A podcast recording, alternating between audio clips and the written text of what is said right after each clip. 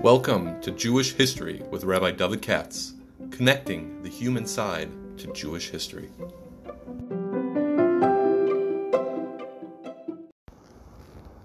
For sponsorship opportunities or to support this podcast, please visit our donate page at www.support.rabbidavidkatz.com.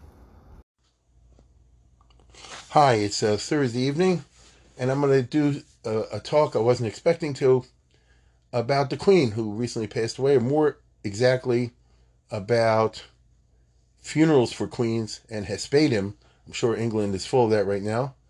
Uh, this coming Shabbos and last, and um, the chief rabbi and everybody else, and you know, deservedly so.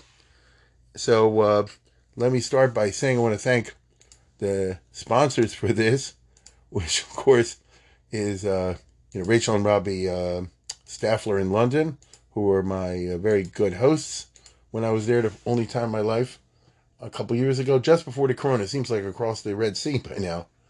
Uh, so thank you for sponsoring, and uh, I'll get down to the body of my remarks.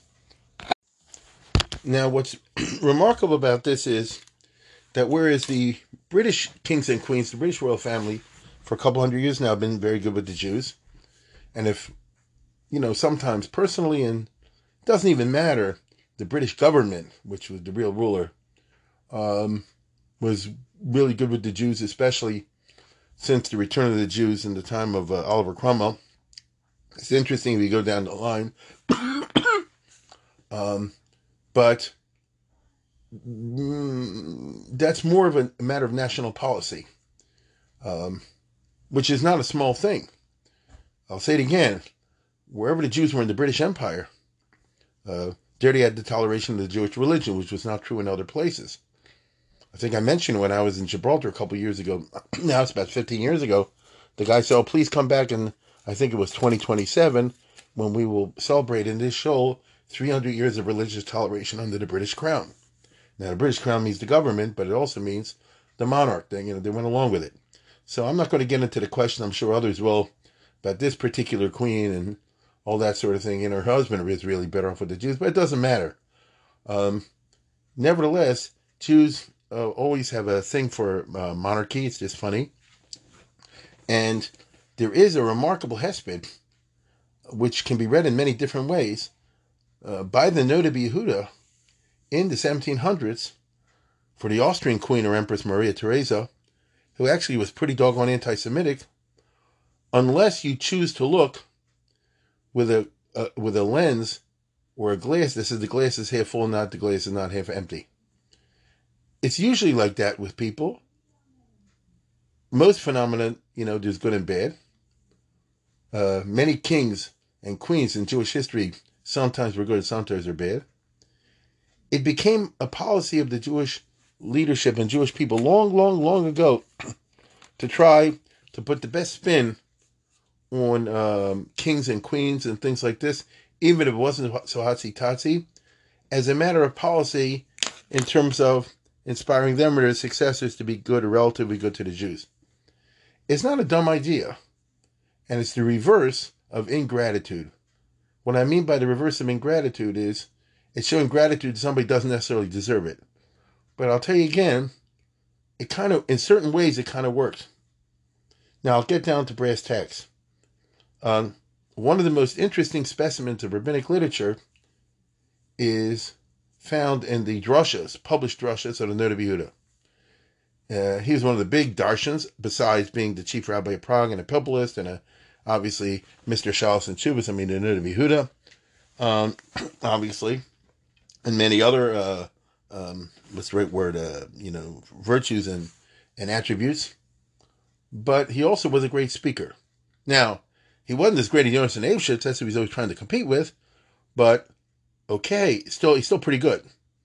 And from time to time, including very recently, um, they republished the Drosha Setzlach, now two n- nice volumes. It's called Drosha Noda Yehuda Shalim. I don't want to get into the technical side. There's a book, Drusha Slach and Ahavas Tzion, and this and that and the other. There are different sources for it, which have a selection of his speeches. They do not have all of his rushes. For one reason or another, they didn't all get published.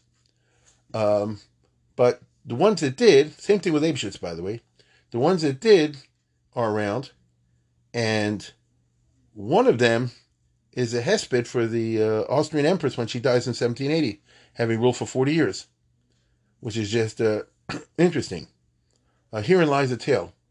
Now, by me talking about Maria Theresa, I'm going to fulfill the promise I made to the University Press of, where is it? I don't know. They send me a, a nice, uh, from Princeton Press, right? Thanks to Swarm Chatter.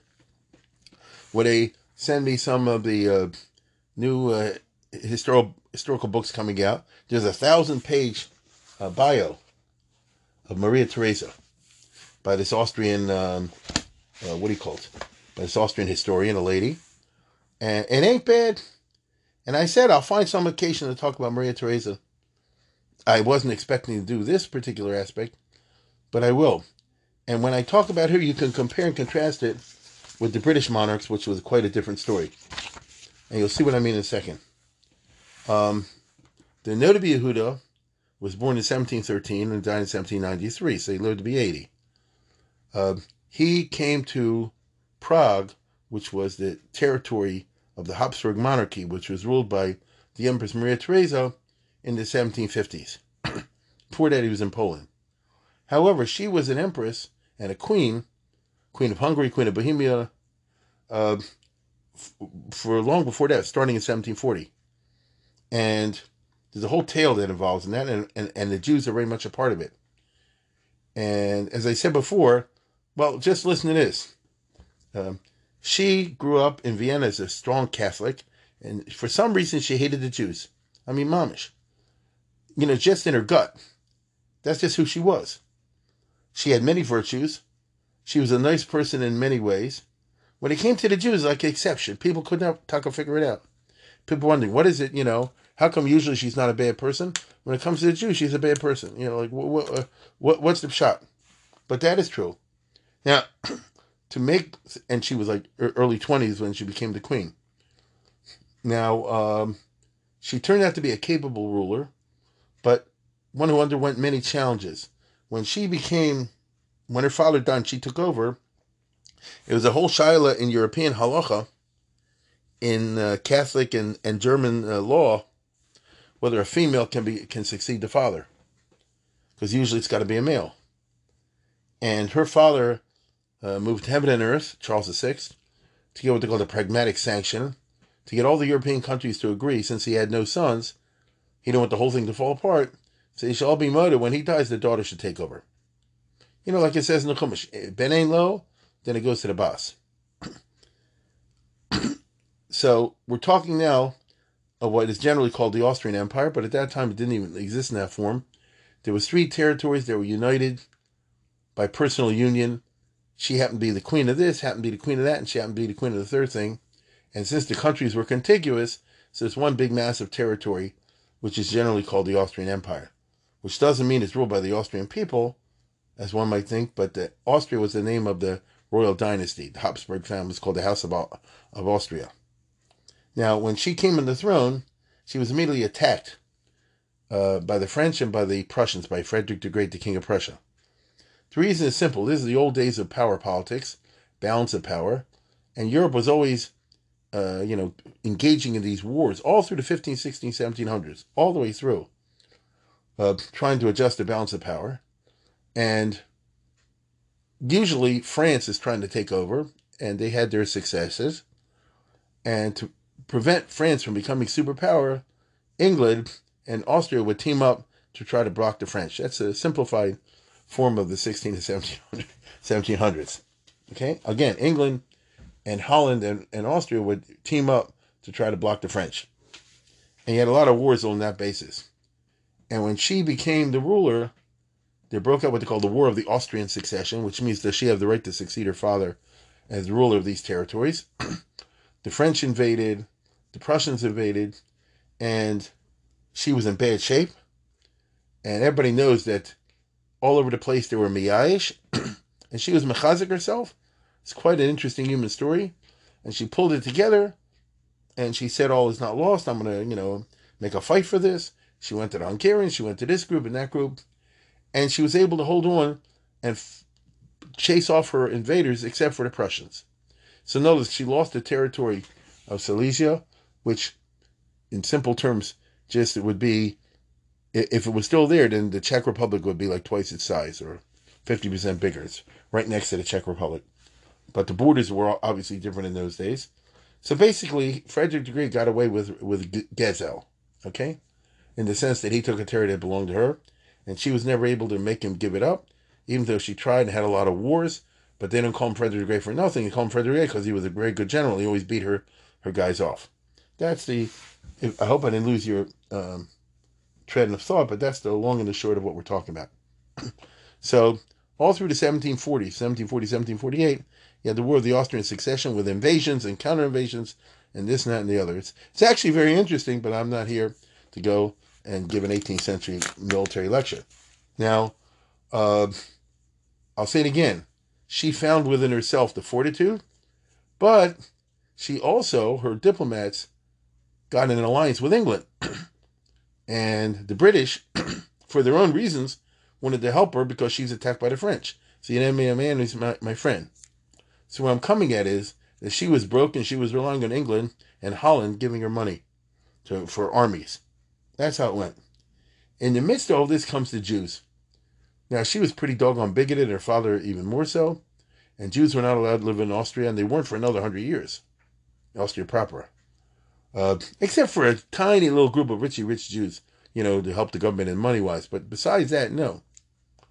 In Bohemia, which was adjacent, as you know, to Austria, Bohemia called the Czech Republic. So uh, Bohemia, you know, there were Jews, and Prague, for example, the capital of Bohemia, had the largest Jewish community in Europe, 10, 11,000 Jews, which was humongous once upon a time. okay? Uh, suffice it to say, it was a war zone in the 1740s. And at one point in the Second Silesian War, Frederick the Great attacked a second time and almost took over the whole Bohemia. So he conquered and occupied Prague for a while, uh, along with the French. It's a it's a very complicated story, but that's what happened. Uh, the French were actually there a little earlier, and the question goes like this: So the Prussian army occupied Prague, which was supposed to belong to her, but eventually they were forced to retreat and they withdrew from Bohemia and she took over again. Since she didn't like Jews, she said, Oh, the Jews were helping the Prussians.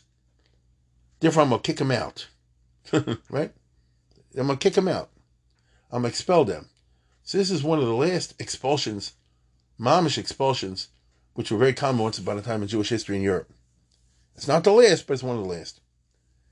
So in 1744, after the Prussians left, were pushed out, she issued a, decree that all Jews have to leave um, Prague and eventually Bohemia. Okay? Uh, I want to. Ooh, I would like to read from the book, but it's too long. She she describes it very nicely. I mean, I know it anyway, but she had a few details I didn't even know about, which is interesting. Anyway, here's the point. This was a terrible catastrophe for the Jews in Prague. Uh, if you ever listen to my podcast, Jonas and Anxious, he fled just for this happened and things like that. Um, and she counted that they were disloyal to her and had backed the Prussians and so on and so forth. So I'm not going to compare this with the expulsion from Spain, but I'm going to compare it with the expulsion from Spain. It was considered a big catastrophe. But it's already the 18th century. And listen closely, I'm going to tell you the Bohemian Jews who were up the creek, mom's up the creek, lost their business, lost their homes, lost everything, go out where they're going to go. People died along the way. It was terrible in, seven, in the winter in 1744 45. So they wrote to other Jews in other places, please help. And spontaneously, this is the old school Jewish, uh, how should I put it, askanim, in different places each one of their own, went to work on their local king or queen or ruler or something like that, to get them to put pressure and write to her to be Mavatal that Gezerah. Isn't that interesting? 1745. There was no such thing called, you know, the the Board of Deputies or the B'nai B'rith or the American Jewish Congress. None of that existed. But on a practical basis, if you had a rich Jew here who had some connection with the king, or a rich Jew there who had some connection with the queen, or you a rich Jew somewhere else who knew the Pope, and so on and so forth, they activated the network. It's actually a very interesting episode.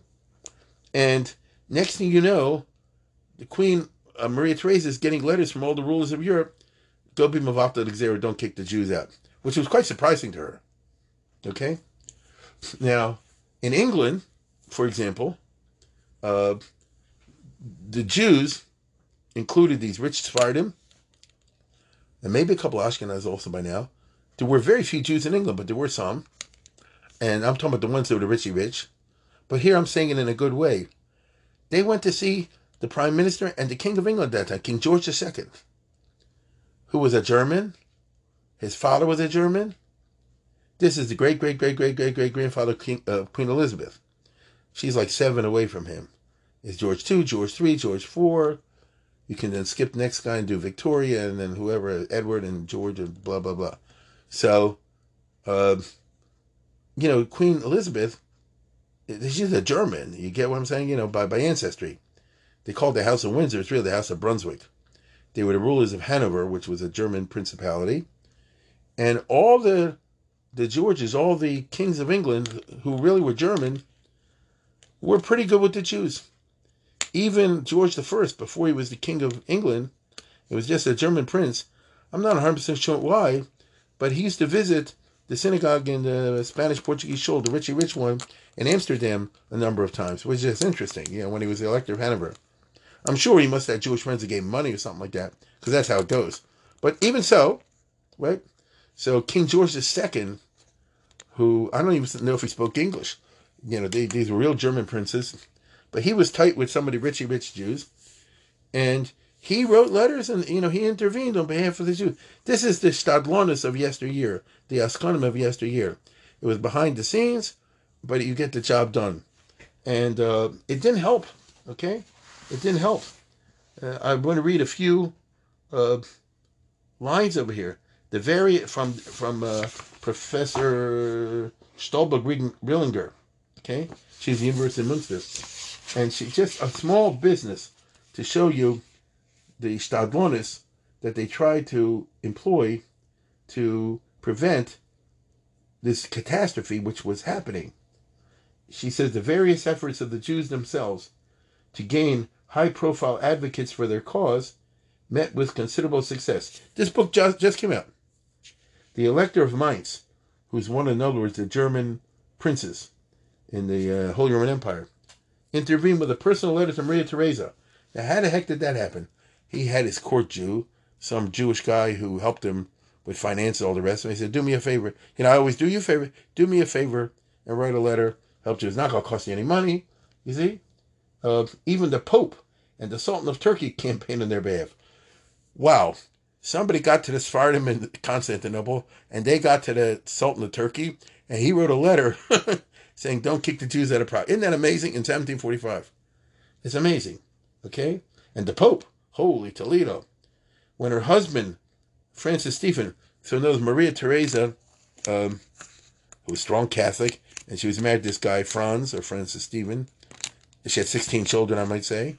And uh, King George III had 15, 16 children too, by the way. It wasn't unusual. And uh, he was not a bad guy, but he had no power. He he was pretty much like Prince Philip. You understand? No, constitutionally. He was the Holy Roman Emperor, but she had the, she had the power. It was it wasn't exactly the same thing, but it's very similar to, to the Queen Elizabeth and Prince Philip.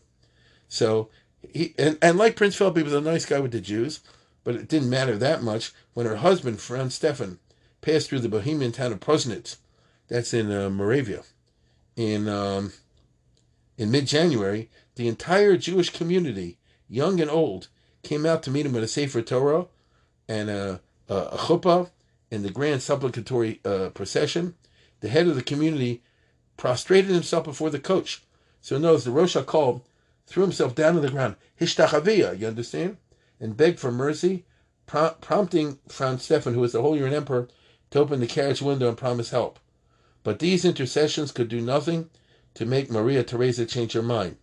From Prague came the disillusioned report that the Queen, while acknowledging that the Jews might be honorable people, simply didn't want them in the country. An attitude the rational argument was powerless to shift. In other words, she said, I'm exercising my right. I have the right to kick them out. Jews are always here on sufferance. Uh, it's it's my house, and you know I let you stay in my porch in my living room, and anytime I want to, I can kick you out. I'm exercising my option. I don't want you there. Uh, and nonetheless, the command was eventually rescinded. So let's put it this way: so the Jews suffered terrible privations. Uh, the Goyim in Bohemia said it wasn't true that they were traitors to you, and they're not as bad as you want. And anyway, whatever you want to say, this is what the Goyim told the, the, the nobles, the church. It's interesting. They told the empress, if you kick out the Jews, the economy grinds to a halt. Okay? For better or worse, you know, they're very important to the economy, and the whole thing's going to grind to a halt. And she also needed the money from the England, from George II, and from the Dutch, and they were all the Dutch government also. They all wrote her letters.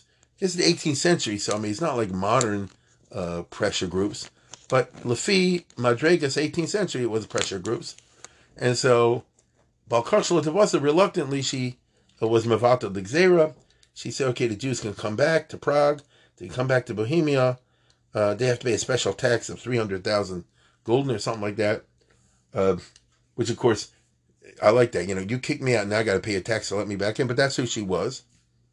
And let me say this: from that time on, she simply made peace with the fact that the Jews are there. She never did like them.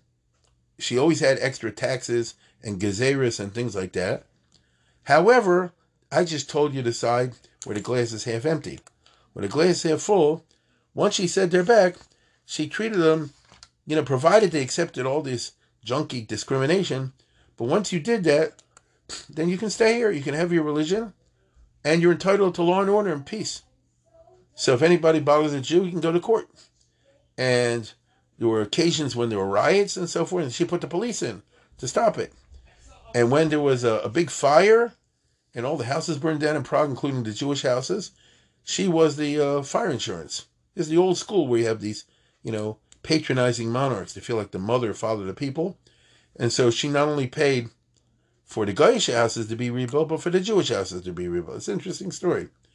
And um, other things like that also. When there were famines, and once in a while there are famines uh, in those uh, era, you know, she uh, paid out of her pocket to bring food, you know, from other places to supply the starving people. And she said the Jews too. So you see what I'm saying? It's, it's half full, half empty. Now, but she didn't have a good relation with the Jews. Maybe with two or three rich people, and even then not. I mean, I could go into this. I don't want to. I've already spent too long on the subject, but not really. I'm trying to give you a background. Now, in the middle of all this, shows up the Noda Yehuda in 1755, I think, to be the new chief rabbi in Prague. I'm not going to go into all the politics of that. He's the new chief rabbi. Uh, and he is shocked, by the way, at the poverty and all that taxes. He says, "I come from Poland, where the Jews are uh, are prosperous. Here it's a bummer, you know. But okay. Now, he was one smart cookie, and he knew that one of his jobs, first of all, he's a Rav and he's Rosh and all that, but one of his jobs is to demonstrate to the government there's no reason to kick the Jews that are act bad towards them. The year he came, and shortly thereafter, broke out the second big war between the Empress, Maria Theresa, and the Prussians, and Frederick the Great. It's called the Seven Years' War. This time England was on the other side. The French, uh, without boring you, the details, they switch. It's, you know, this is European politics of yesteryear. It's like a dance. You switch partners, you know. Who was Napoleon said once, Italy has never ended a war on the same side it started, which is actually true. So you had another bloody set of wars. Now, why am I going into this? The Noda Yehuda moves to Prague, and within a year, he finds himself in a war zone because she was teaming up to attack Frederick the Great because she wanted her territory back. He chopped her ice. He did like a Pearl Harbor on her. Now, Lafitte, the the uh, the standards of the 18th century, so you didn't have a blitzkrieg. You know, there was no modern uh, airplanes or cars or anything like that. But according to the Madrega of the 18th century, he did a blitzkrieg on her, and he attacked uh, her first, um, successfully. Took over Saxony. Again, I have to restrain myself on going into the details of the Seven Years' War. Suffice it to say that um, instead of her attacking him, he now attacked her, and he and he invaded Bohemia, and he defeated the Austrian army in a big battle, and now they're besieging Prague. And the Noda B'Yehuda says, "What the heck? I went from the frying pan to the fire. You know, I was in Poland; it was pretty good. I thought I'm going to Prague; it's like a big city. All the rest of it is a war zone.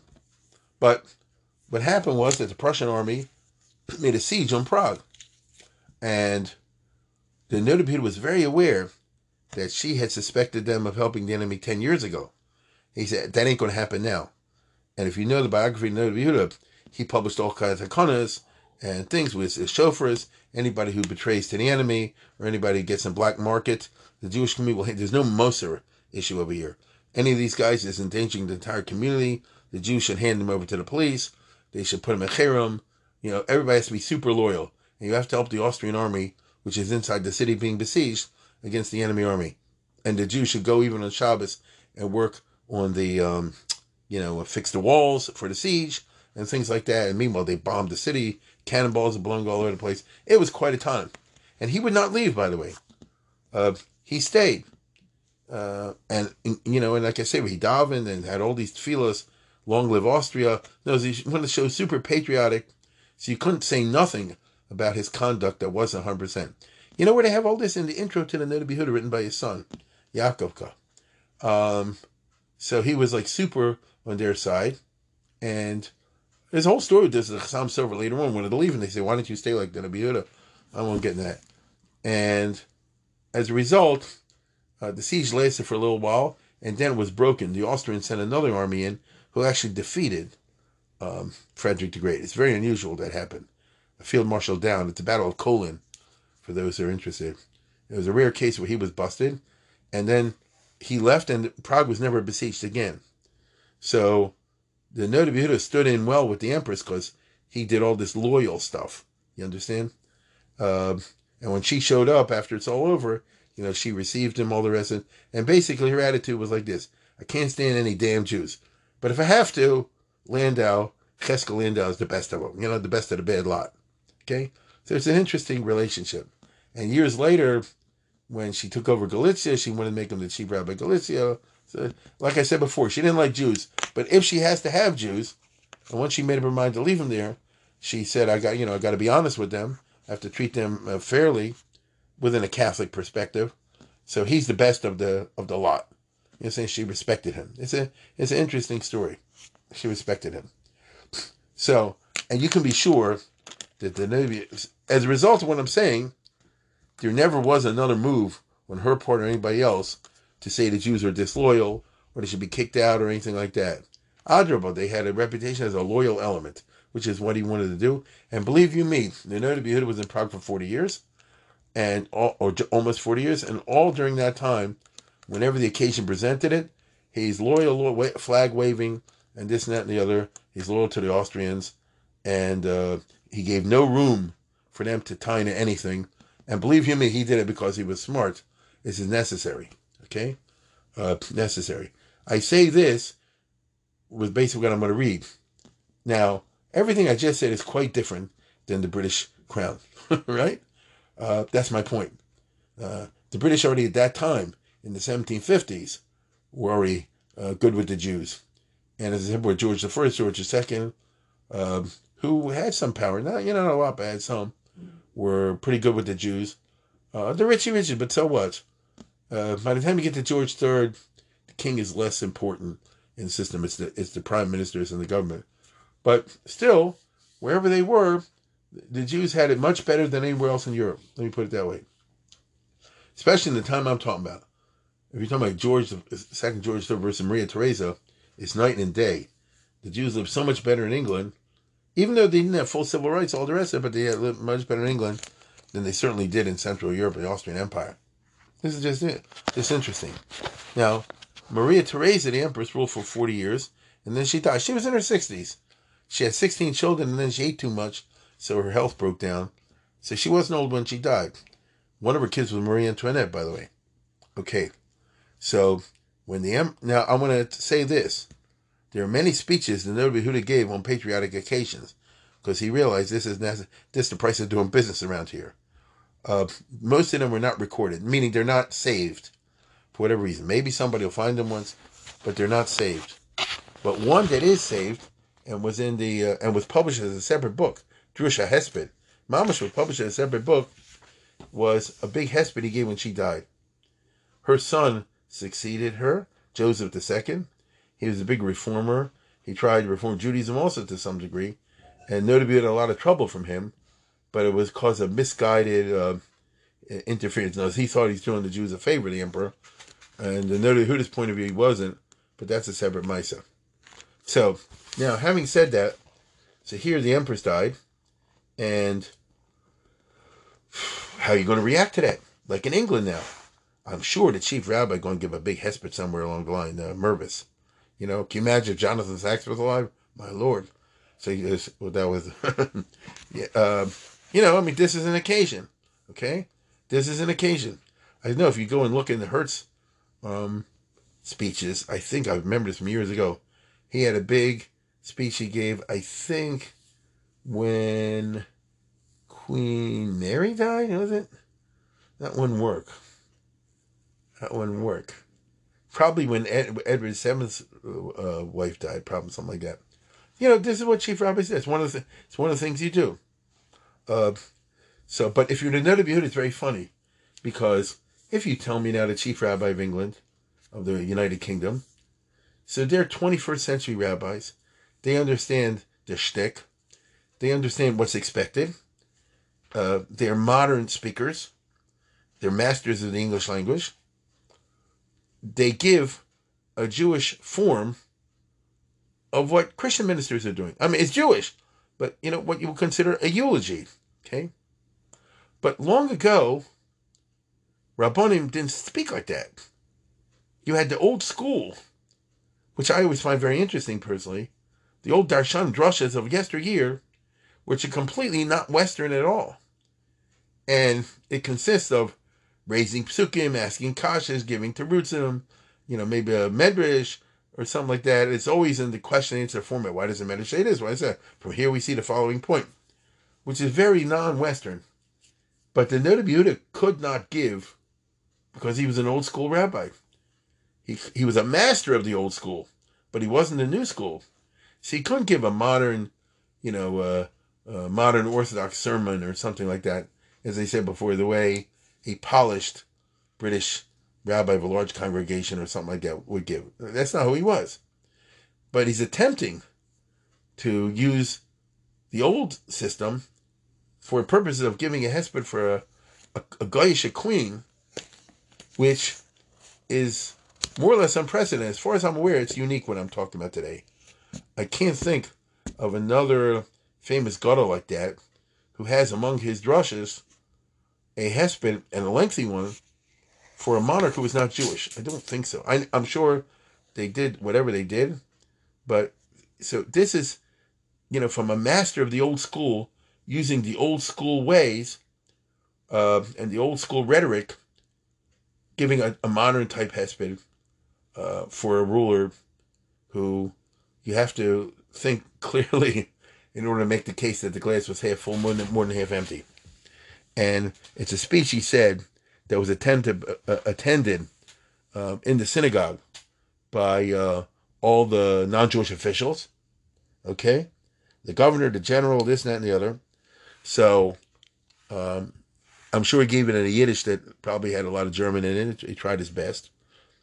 And is this a very interesting occasion? And he was a master orator of the old school. I'll say it again. And he begins. So I'm going to share it with you. I'm not word for word. That'll take us a day, but you know pieces of it as we run through it, and it's very very interesting. Uh, starting as he does in the old style with a pasuk from Yecheskel Ato Ben Adam Heyanech B'Shibur Masnayim, mourn over this. And when people ask you why, you know, because we're now in, in tremendous um, um, sadness. It's eight days now that we got the word that uh, Ateres Roshena, she's using word for rabbi, for the uh, the glory of her head, meaning the queen, uh, died, the empress. And my friends, you ask me, why did I wait wait a week to deliver this hesped? Why didn't I do it right away? The psukim in Amos say you should you should uh, make a hesped right away. Uh, but I have to tell you, I mean, and we have a reason to do so. Ki nofla ima shel malchus. See how he refers to her? Ima shel malchus.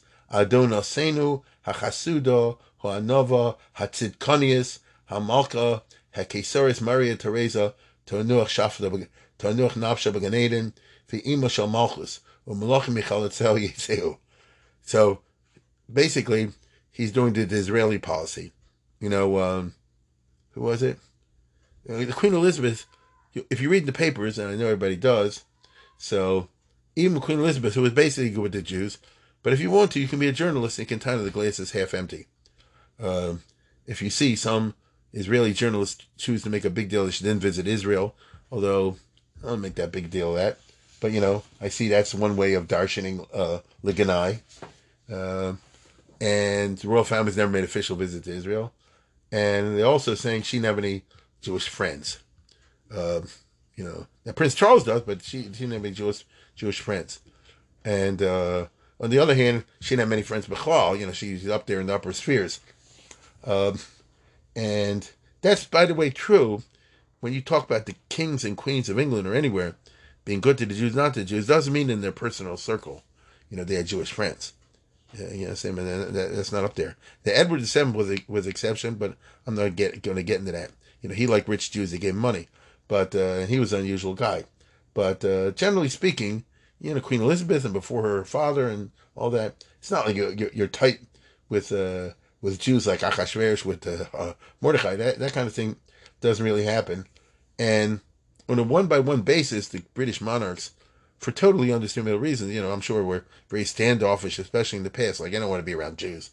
You know, I mean they're very correct and formal and proper, and all the rest of it. But you know, why would they, uh, you know, feel uh, comfortable and socially and others with, uh, you know, around Jews? Um, the best example, Queen Victoria. You know, you re- a lot of the private communications. She says, "Oh, I don't like the Jews. I can't stand them. This, that, and the other." Now, she never did a thing against them, but the reason I'm laughing is then came Disraeli, who really was Jewish, even though he said you know, and he he twisted around his. She, he played her like a fiddle. you know, he played her like a fiddle. But um, here, when we're talking about English Malchus, so he says, I want you to know, I didn't delay because I was lazy, but I had reasons. I was so struck emotionally with the loss, I couldn't think.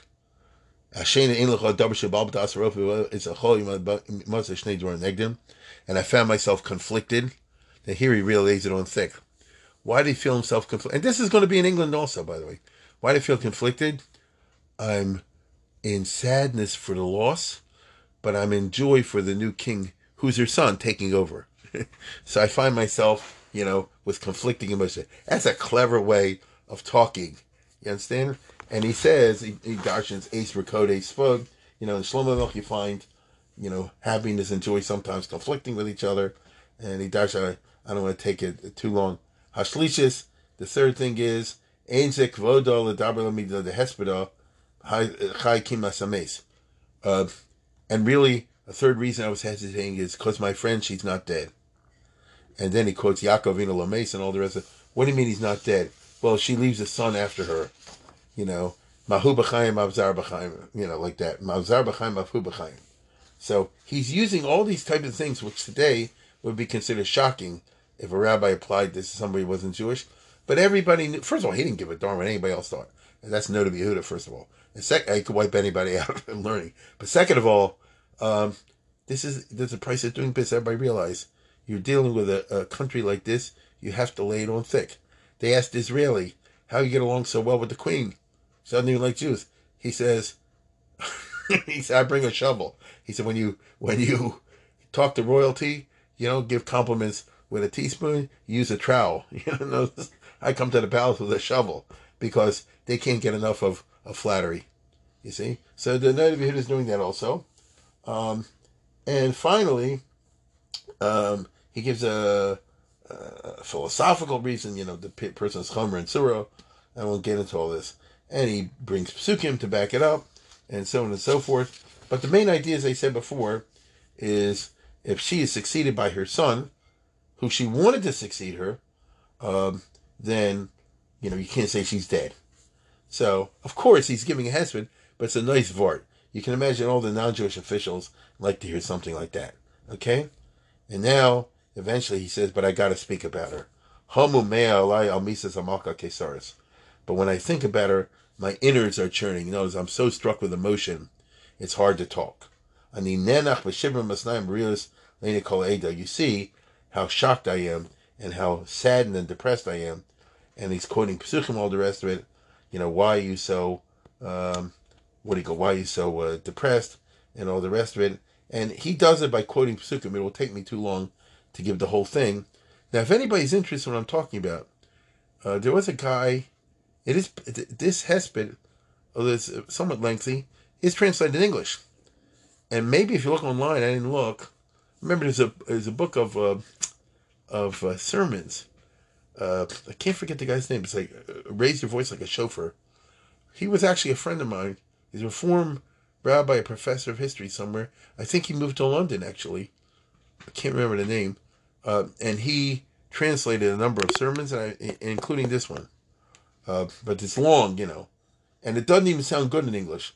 Uh, it's a good translation, but it doesn't sound good in English. In Hebrew, it's much better.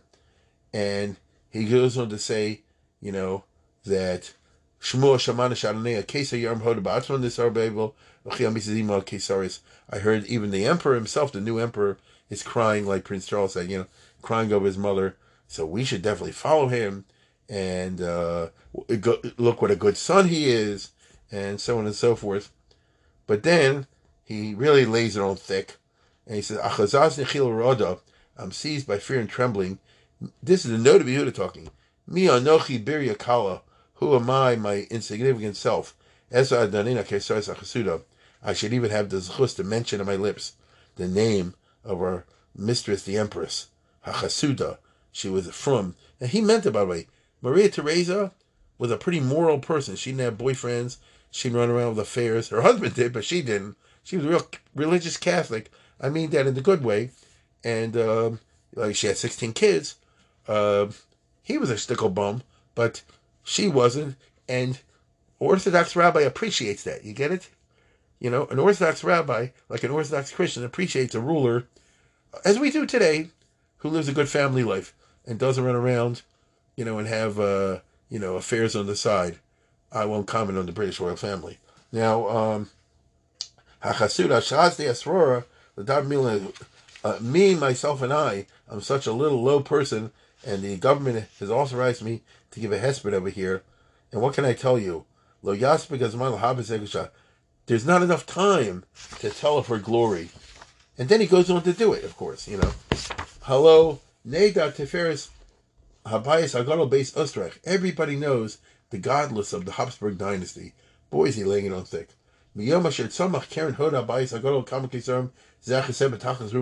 Ever since the founding of this dynasty, they were one after another with the highest imperial, uh, you know, uh, uh, glory.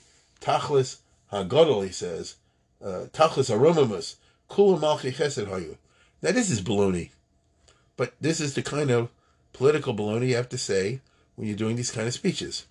The founder of the House of Habsburg, Rudolf, he's the guy who arrested, oh, what's his name, Maharam Rothenburg, and he died, who died in jail.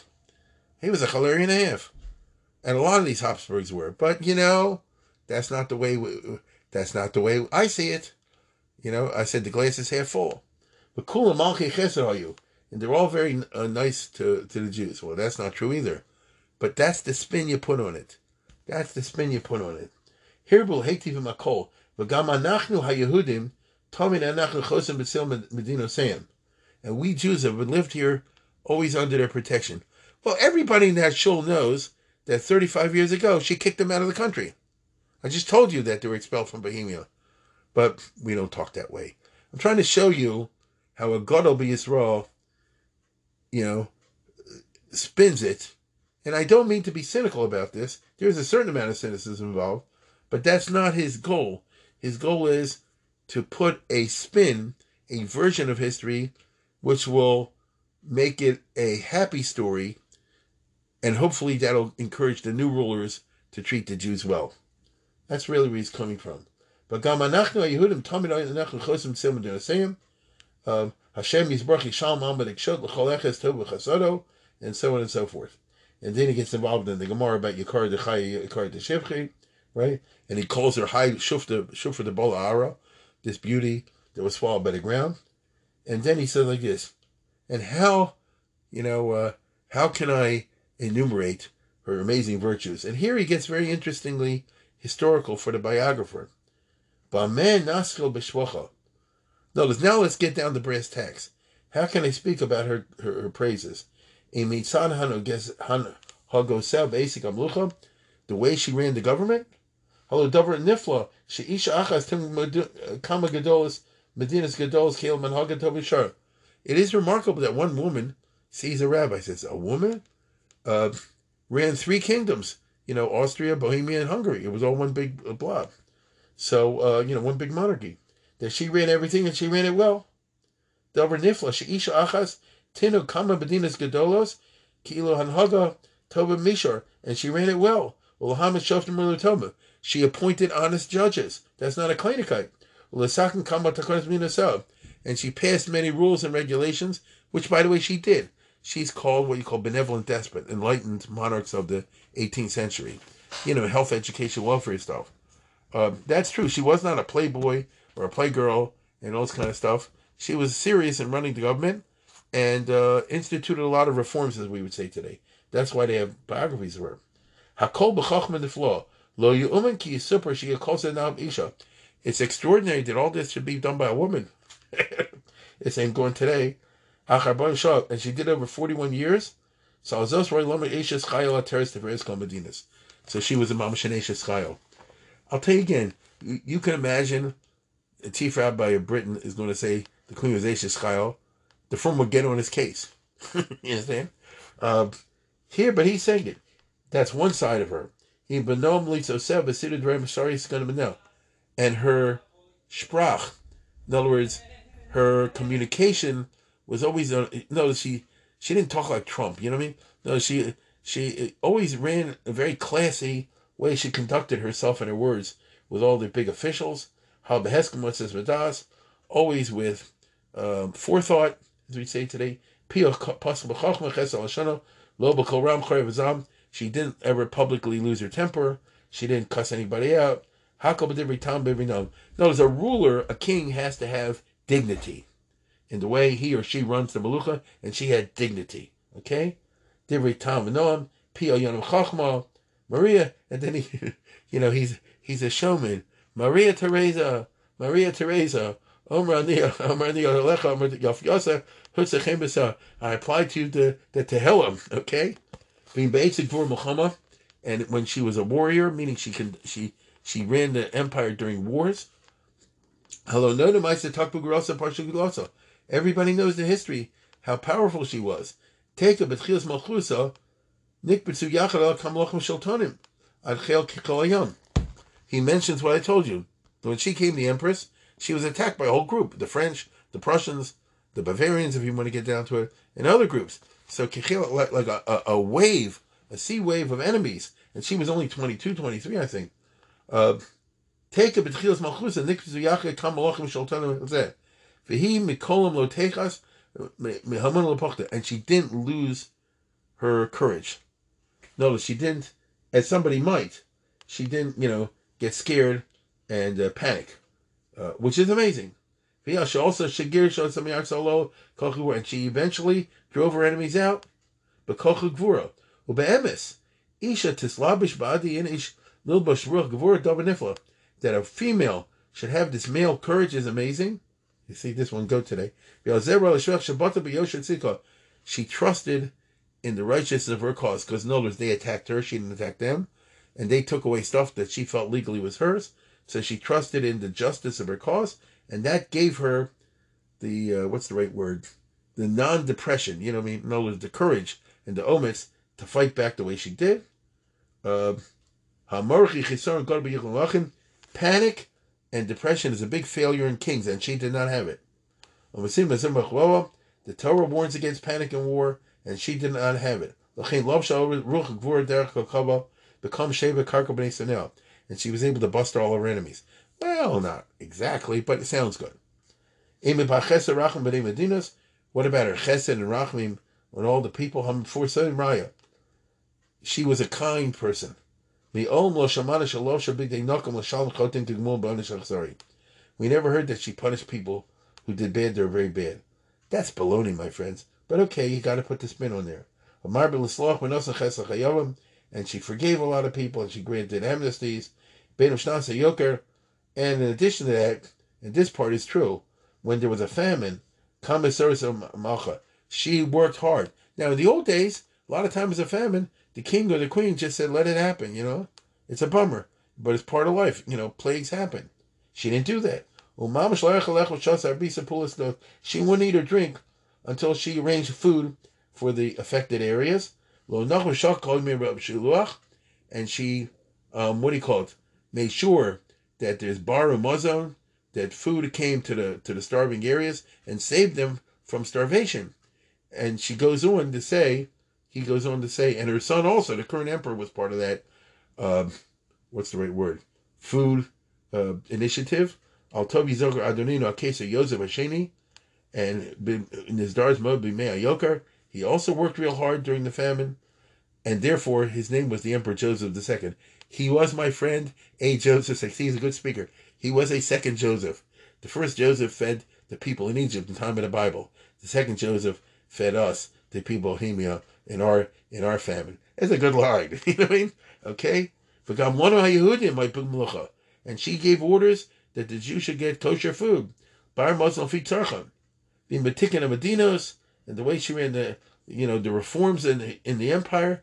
Kamashul and she made hospitals, she made schools, and her own court, right? That she was always nice to the people, she didn't terrorize her own courtiers, which is true. Um, she didn't lose her temper, you know. She was very popular among the people, and uh, it's not they were scared of her. Me'ava Gamura. People really liked her. So no, she had the same. She had the charisma, which is true. But Kasharino, Beisis Mochama, and we saw in wartime. Uh, the Austrian soldiers were most nefesh for her, which is true. And why? For some, she was able to evoke their love. The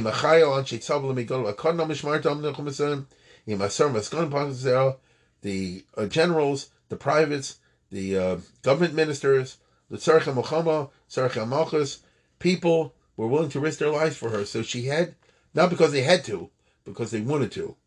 And we Jews, uh, when will we have the opportunity to serve the queen? And here he throws in his own thing. Like I and the Jewish community did here in Prague in 757, 1757 when we were besieged. Gamanochi b'chol kochi avadati oz umamash masarti nafshi b'sakonis gedolos. K'moshufurz beisahi v'hakol mi'avo. Now, why did I do it? Ein zeki matas olhim asherad malcha not avos believe kol b'nim Now, really, the reason he did it was because the was a smart cookie, like I said before, and he said, if you don't publicly demonstrate your loyalty, they'll think you're disloyal and they'll kick the Jews out again. No, that's not the spin he's going to put on it. We did this me'avas amalka. Okay? And we would say today out of pure patriotism. Okay? Uh, tovim, and she had good midos. Uh, Tsinua, Prusa, Hoisa. They see an Orthodox rabbi will appreciate that. She ran a moral life. Part of the story of Maria Theresa, she did like Queen Victoria. Queen Victoria, I think you know, many know, certainly in the UK, when her husband died, she she wore black and went into like a depression, and she didn't go into entertainment and things like that. Maria Theresa was the same thing. When her husband died, somewhere along the line, Francis Stephen, she uh, wore black and didn't go to uh, things. you know, to movies, as we say today. Zeh shonim rabos lo yosho besod mischakim, v'lo shoma kol shirim, u'mini zemer, v'lo bol comedy, v'lo operas, hanishma nira malka adira kazu, asher nisgadla betafnukim malokim, b'yom lidosa, timos b'chol tanugi om, hazel gamri. Uh, now she did it because she was in mourning for her husband. But look what a smart guy that Nebuchadnezzar is. He's really sending a double entendre. He doesn't like if Jews go to the movies, or Jews go to the operas and the comedies as they called it in those days, or Jews go to concerts. But what's the best way of putting it? Say, why don't you imitate? So really, he's giving a patriotic speech. But Derek Agav, he's also speaking to his own community. Look what a great person she was. She didn't go to all this narishkeit. Why are Jews going to all this narishkeit? I mean, that's, you know, really what's going on over here. And she started hospitals and orphanages, Kamabati Yisomim, Karm Weisenhauser, Aniyim, Armhauser, and, and so on and so forth. So you, you get the general idea. And meanwhile, the historian can find a lot of details uh, about uh, the reign of Maria Theresa as seen from a point of view of a Jew, even though you have to adjust for uh, conditions. Okay? And um, he lays it on even thicker as we go along over here. So um, the, the hour is, is late, but I think you get the idea. If you're interested in what I said, this is a, a, a kind of a famous, if anybody knows the Drush literature. And if you get a hold, I, you can Google, I'm sure, um, the Noda B'Yehuda is Hesped from Maria Theresa. Um, what do you call it? Uh, it's not hard to find. I'm pretty sure of that. And for all I know, it might be in Wiki something or other and it's really quite remarkable. I just give you Rashi Prakim uh, because you know in in in a podcast you gave the king goes the whole text. By the way, he finishes, and again he was a good speaker. You know, he knew how to hit the drama button, and he after giving the whole long speech, he then says, and again those listening in the UK will totally identify with this. He said, "I conclude that now I you know having spoken about the dead queen." I now speak about the live king, the new emperor. I call upon everybody to join me in saying. Or as they would say in England, the queen is dead, God save the king. It's Mama how he, Mama how he finishes. You know? So I told you before that Noda was a great man. I say he was a smart cookie, but uh, which is true, but more than that. You know, see, he was a great statesman. Uh, he was, a, you know, one of the real big Gedolim. And he knew how to conduct himself in all kind of environments. And even though he used a lot of pilpul over here in Sukkim, which I skipped for you, but when you get to the heart of it, you can see that he really gave a moving uh, hesped. Um, historians are still, still trying to figure out what's going on. Um, to some degree, and to a big degree, he did it because he's, you know, he is, is politically necessary. But it also seems that he himself was impressed with her. And I'll just say this last point. Um, somewhere over here, was it in this speech? I didn't see it, but I remember he says, "So how come she did? How come she did bad things to the Jews? If her, so he says, when we have to take from this, there was minashamayim, because if somebody's bad by teva, then you understand it. But if somebody's good by teva, nevertheless they're harsh on the Jews, that's our fault. So we should notice our averis, which is an interesting spin to put on these things. So." Uh, if anybody's listening to this, uh, and uh, rabbis, I know some will, you know, if you want to get a model, not the same way, of course, now it's 2022 in a completely different capacity, but again, a very interesting model of how a big rabbi, I mean, a big rabbi, makes a hesped for a monarch. Uh, you can't go better than to check out the Noda B'Yehuda. I think it's, I, I, don't remember which of the volumes it's in. Maybe it's in the Drush Yatzlach. Maybe it's in the Sion. Uh, it's one of those two. And you can get in this new set called Drushas on of Yehuda. And uh, it's just really interesting how the old school uh, used to operate. So I thought I would share that with you. I want to uh, once again thank the uh, staffers in London for sponsoring this. And with that, I wish everybody a uh, good Shabbos. And now you'll you'll compare what they said, what the rabbis are going to say in England now, with the speech in Noda B'Yehuda, and you'll it'll be uh, something. Uh, what should I put for mature reflection?